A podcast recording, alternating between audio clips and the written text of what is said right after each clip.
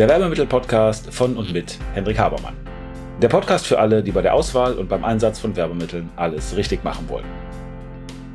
Hier erfährst du alles von der Kreation und Gestaltung eines wirksamen Artikels über die Produktion bis hin zum erfolgreichen Einsatz. Bist du bereit? Dann stell alle deine Sinne jetzt auf Empfang.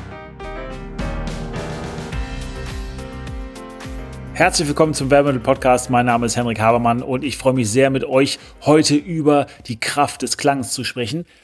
Was insofern interessant ist, weil wir haben ja einen Podcast hier und ihr seht mich nicht, ihr riecht mich auch nicht, ihr hört mich nur.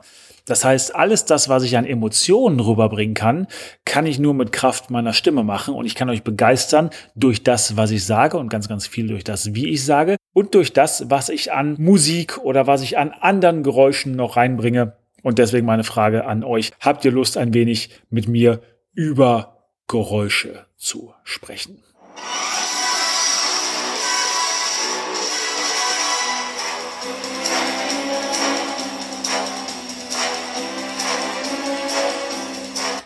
Und ich gehe mal davon aus, ihr habt das und ihr habt auch erkannt, was ich euch hier gerade kredenzt habe. Und es hat sich bei euch eine Emotion gerührt und das ist das, was so mega interessant ist am Klang und gerade an der Musik, dass die Musik wie nichts anderes von dem, was wir wahrnehmen, was wir aufnehmen, so emotional ist. Äh, Emotionen triggert. Wir sind für nichts so empfänglich wie für Klänge, wenn es um unsere Emotionen geht. Aber eins nach dem anderen. Hier ist ja der Wärmemittel-Podcast und wir sprechen ja darüber, wie wir multisensuale Erlebnisse schaffen, wie wir natürlich Werbemittel gut produzieren können, aber es geht ja ganz viel auch um die Hintergründe des multisensualen Marketings und darüber, warum macht das Sinn, sich mit allen Sinnen zu beschäftigen und alle Sinne zu integrieren und aufeinander abzustimmen. Nun, der Grund ist ganz einfach, wir wollen Ergebnisse haben und Ergebnisse haben wir, wenn wir nichts dem Zufall überlassen, meine Definition von Professionalität. Und wenn wir erkennen, dass auch die feinen Signale erhebliche Wirkung haben, gerade oben, wo die Luft ein bisschen dünner ist, wo wir eben alles möglichst richtig machen müssen äh, und nichts vernachlässigen können. Und wenn wir sowas machen, wenn wir professionell sind, dann haben wir verstanden, dass Details alles andere als Kleinigkeiten sind. Und heute gehen wir ein bisschen auf das Akustische ein, also auf akustisches Marketing und auf Soundbranding. Und ich möchte euch an einigen Beispielen klar machen, wie immens wichtig das ist. Und das wissen wir alle. Also wir haben gerade über Musik gesprochen, wir haben gerade darüber gesprochen, wie wichtig Musik ist, ähm, wie sehr Musik uns beeinflussen kann, unsere Emotionen beeinflussen kann. Aber wir machen uns das nicht klar. Und es geht nicht nur um Musik. Und es geht nicht nur um Stimme, sondern es geht auch um andere Geräusche.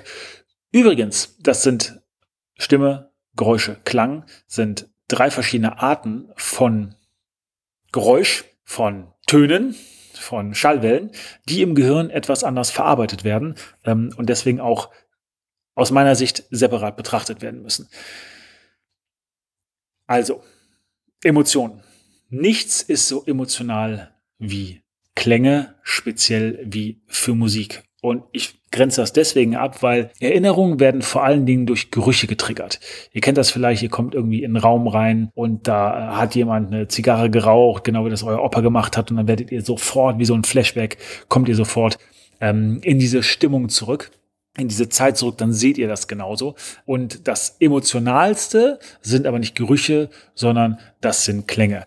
Und ähm, das ist eine ganz interessante Sache, dass das auch medizinisch genutzt wird, äh, wenn ihr einige Folgen schon gehört habt, zum Beispiel, wie man mit jemandem arbeitet oder jemand überzeugt, der eine einstellige IQ hat. Da habe ich ja über meine Tochter gesprochen, die schwerst mehrfache Behinderung hat. Und ähm, mit meiner Tochter habe ich einige Zeit eine Therapie gemacht. Das geht jetzt leider nicht mehr. Das ist eine Horchtherapie. Das geht deswegen nicht mehr, weil sie möchte die Kopfhörer nicht aufbehalten.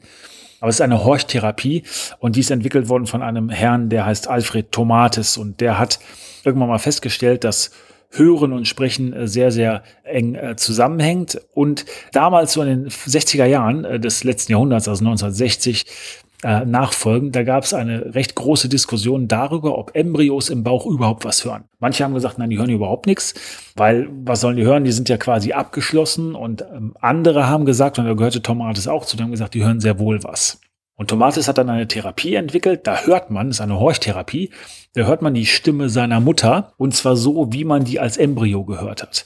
Und Sinn des Ganzen ist, dass man die Embryonalentwicklung nochmal durchlebt und das, was man an Entwicklungsverzögerungen hat oder das, was idealerweise noch mitgegeben werden kann, dass nochmal so ein paar Impulse gesetzt werden, damit man sich nachher besser entwickelt. Bei meiner Tochter hat das sehr, sehr gut funktioniert und je nachdem, was man hört, ähm, werden auch spezielle Dinge im Gehirn angesprochen, also spezielle Fertigkeiten ein bisschen trainiert. Ich kann mich daran erinnern, dass ich einmal äh, wiederkam, ich war mal fünf Tage da, das ist in Belgien, in Santruden, Atlantis heißt das.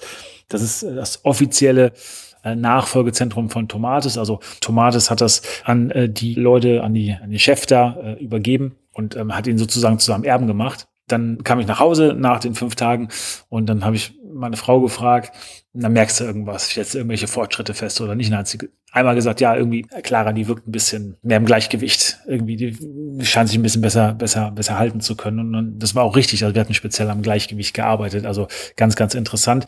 Da werden dann in dieser Therapie ähm, werden die Frequenzen so gefiltert, wie man die also im Bauch der Mutter hört. Ähm, das heißt, meine Frau ist da ähm, gewesen, hat was eingesprochen, dann hat man diese Stimme oder dieses, dieses Band eben verwendet, um Mutterstimme zu simulieren. Und ähm, es ist so, dass das Ohr mit dem limbischen System, also mit unserem Gefühlshirn, sehr eng verbunden ist. Das ist schon in der Embryonalentwicklung ist das so, dass die aus dem gleichen Teil äh, aus dem Neuralrohr sich beide entwickeln. Das äh, eine ist außen, das ist wirklich unser Ohr, das andere ist drin, das ist das limbische System. Also das nochmal die medizinische Erklärung dafür, warum Emotionen und Ohr oder Hören so eng verbunden sind.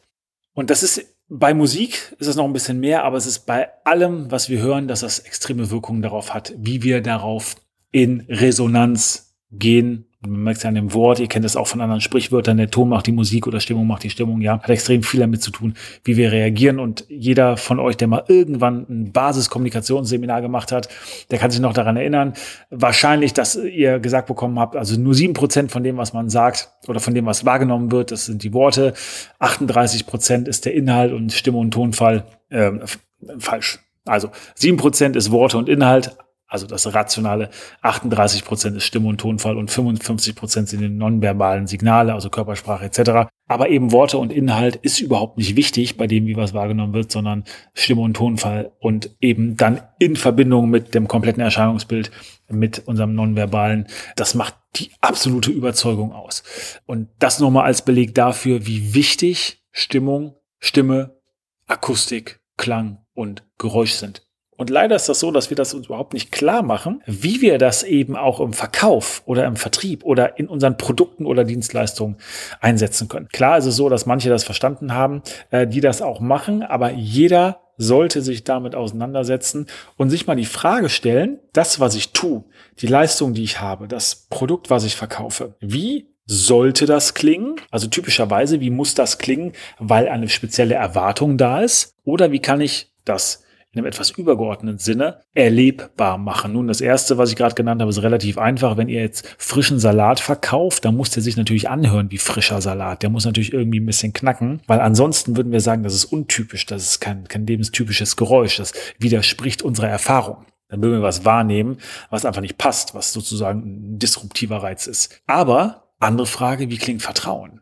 Oder wie klingt Fairness? Und alles das das ist das, was die Leute, die im akustischen Marketing arbeiten oder im Soundbranding oder im Sounddesign machen. Ähm, also die da arbeiten, was die machen, womit die sich beschäftigen. Ein paar Beispiele dazu. Also, ihr kennt den Leibniz Butterkeks und dieser Leibniz Butterkeks hat ein sehr spezielles Knackgeräusch. Und äh, Leibniz bzw. Balsen, von denen er ist, die versuchen das überall reinzubringen und wirklich dieses Knackerlebnis überall beizuhalten. Das heißt, wenn ein Keks dann nicht so knackt oder wenn eine Charge nicht so knackt oder wenn die Rezeptur verändert werden sollte, aber das Knacken geht verloren, hat man ein Problem. Noch einen draufgesetzt hat Kellogg's. Die haben sich das Knacksen ihrer Cornflakes sogar patentieren gelassen. Und äh, die Produktentwickler von Nestlé verwenden ein sogenanntes Crispy Meter. Das ist so ein Tacho-ähnliches Instrument, wo Lautstärke, Frequenz und Krafteinsatz beim Zerkauen verschiedener Lebensmittel gemessen werden. Und damit wollen die sowas wie einen Knusperfaktor ermitteln, damit eben das Produkt sich auch so anhört oder die Sinneserfahrung beim Essen so ist, dass es optimal zum Produkt wird, zur Positionierung passt und dass man es entsprechend verkaufen kann. Also dass es Sinn macht, dass es eingebettet ist in die große, gute Wahrnehmung. Also die ganz normalen Erlebnisse, aber nicht nur die. Wir werden irgendwann über olfaktorisches Marketing sprechen. Dann werde ich euch erzählen, dass der Geruch, den ihr riecht, wenn ihr ein neues Auto kauft, ein artifizieller Geruch, also ein künstlicher, künstlicher Geruch ist. Der Geruch, den gibt's so gar nicht sondern der ist, wir sind mittlerweile so trainiert worden auf diesen Geruch, dass wir ein neues Auto mit diesem Geruch verbinden und damit auch eine Hochwertigkeit. Klammer auf, wenn ihr mal euer Auto verkaufen wollt, was gebraucht ist, besorgt euch diesen Duft, macht das Auto sauber, sprüht diesen Duft ein bisschen rein, werdet ihr mehr Geld für euer gebrauchtes Auto bekommen, weil unbewusst der Käufer sagt, oh, guck mal, das ist ja fast noch neu. Klammer zu. Aber jetzt geht's um Geräusche. Also beim Auto ist es so, dass man sich schon seit 40, 50 Jahren mit dem Thema Sounddesign beschäftigt. Das hatte anfangs damit was zu tun, dass der, das Motorgeräusch entsprechend leise gemacht werden sollte oder dass es da auch die ersten Beschränkungen gab ähm, und die ersten Auflagen ähm, von dem Gesetzgeber. Äh, und das aber auch aufgrund der Erfahrung, die man mit dem Auto hatte und aufgrund der technischen Entwicklung manche Geräusche beibehalten worden sind und man sich dann eben die Frage gestellt hat, wie muss sich das anhören, damit es eben in die Marke passt. Also ganz typisches Beispiel dafür ist das Blinkgeräusch.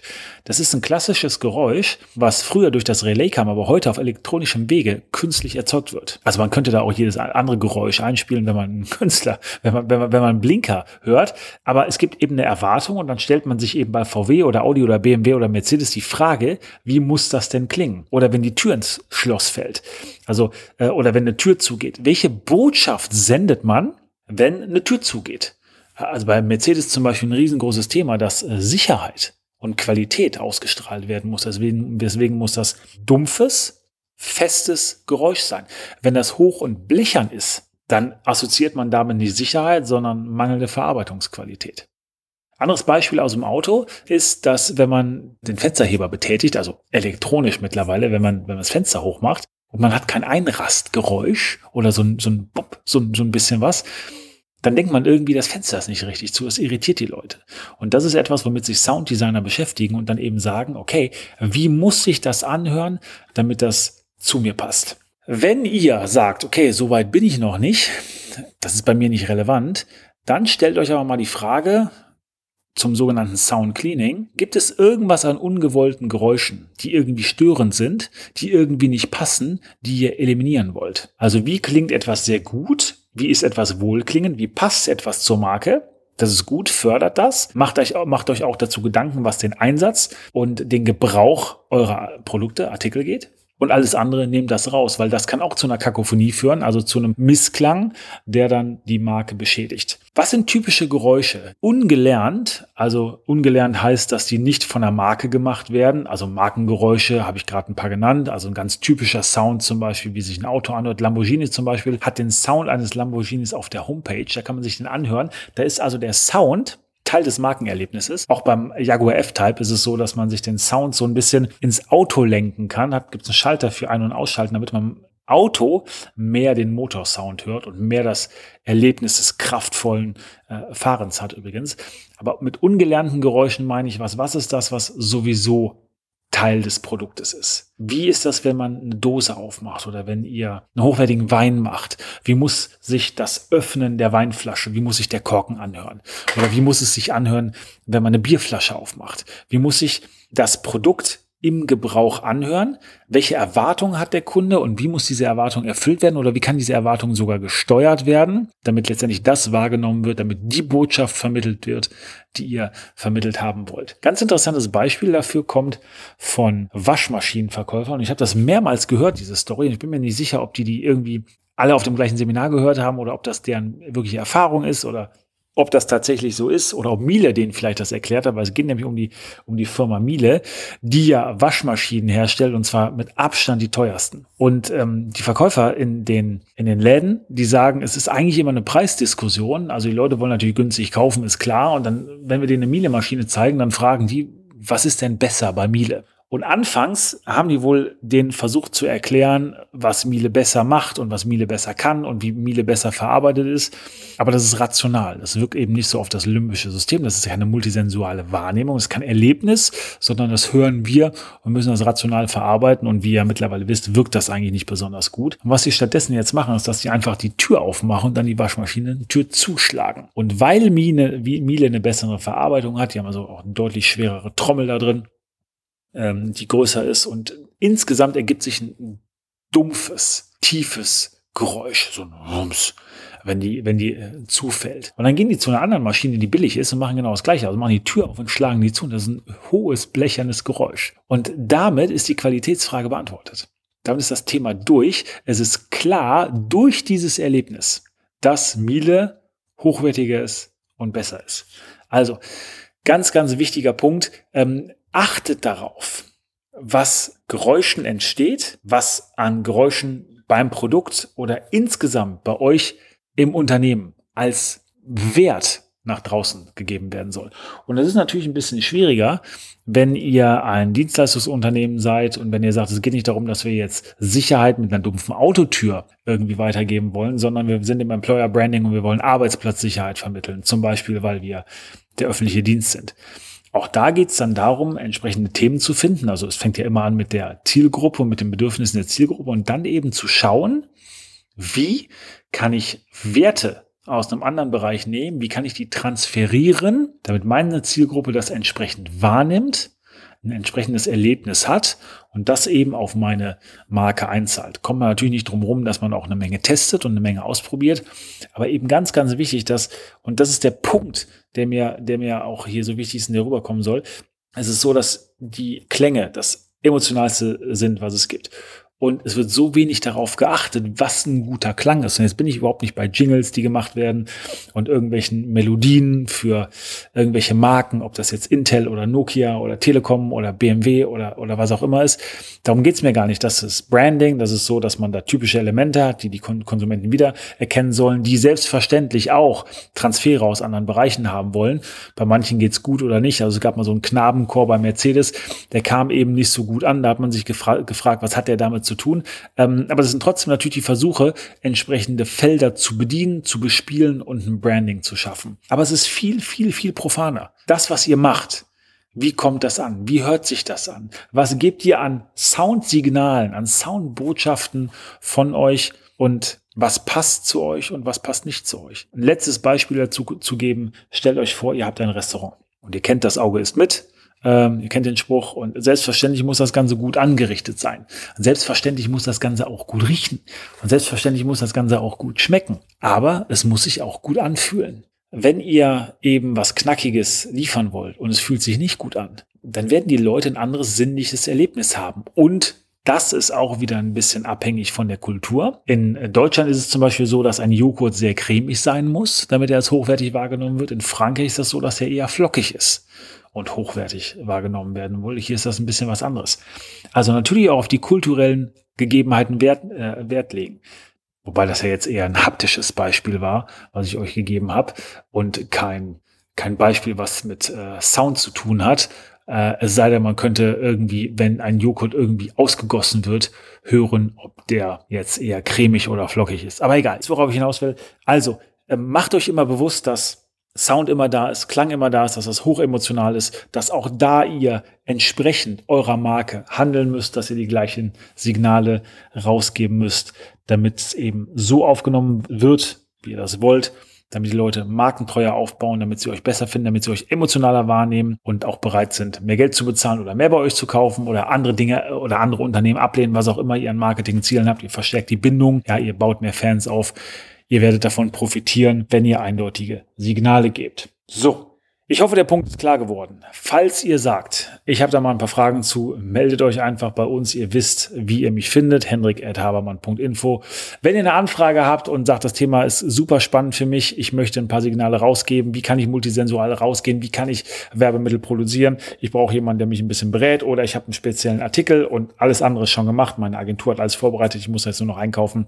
Gerne Anfrage habermann.info, dort eine E-Mail hin und dann helfen wir euch weiter. Wenn es etwas gibt, wo ihr sagt, Mensch, ich habe da nochmal eine Frage zum multisensualen Marketing oder zum Thema Werbemittel, Produktion, Kreation, was auch immer und das wäre vielleicht interessant, dass wir das im Podcast mal behandeln, dann bitte eine E-Mail schreiben und dann schaue ich, ob ich da ein wenig drauf eingehen kann. Das war's von mir. Ich wünsche euch gute Klänge habt das Thema auf der Agenda, guckt, dass ihr Kakophonie beseitigt, Sound Cleaning betreiben und dann schaut, was ihr rausgeben könnt an ähm, akustischen Botschaften, um eure Marke zu stärken, euer Geschäft zu stärken, bessere Geschäfte zu machen und Kunden glücklicher zu machen. Also, ich wünsche euch einen schönen Tag. Macht's gut. Bis dann.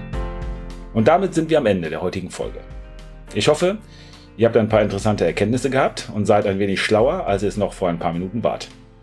Wenn euch das Ganze gefallen hat, leitet es gerne weiter an Freunde oder Kollegen, die auch ein Interesse oder eine Affinität zu dem Thema haben. Und natürlich hoffe ich, dass ihr bei der nächsten Folge dabei seid.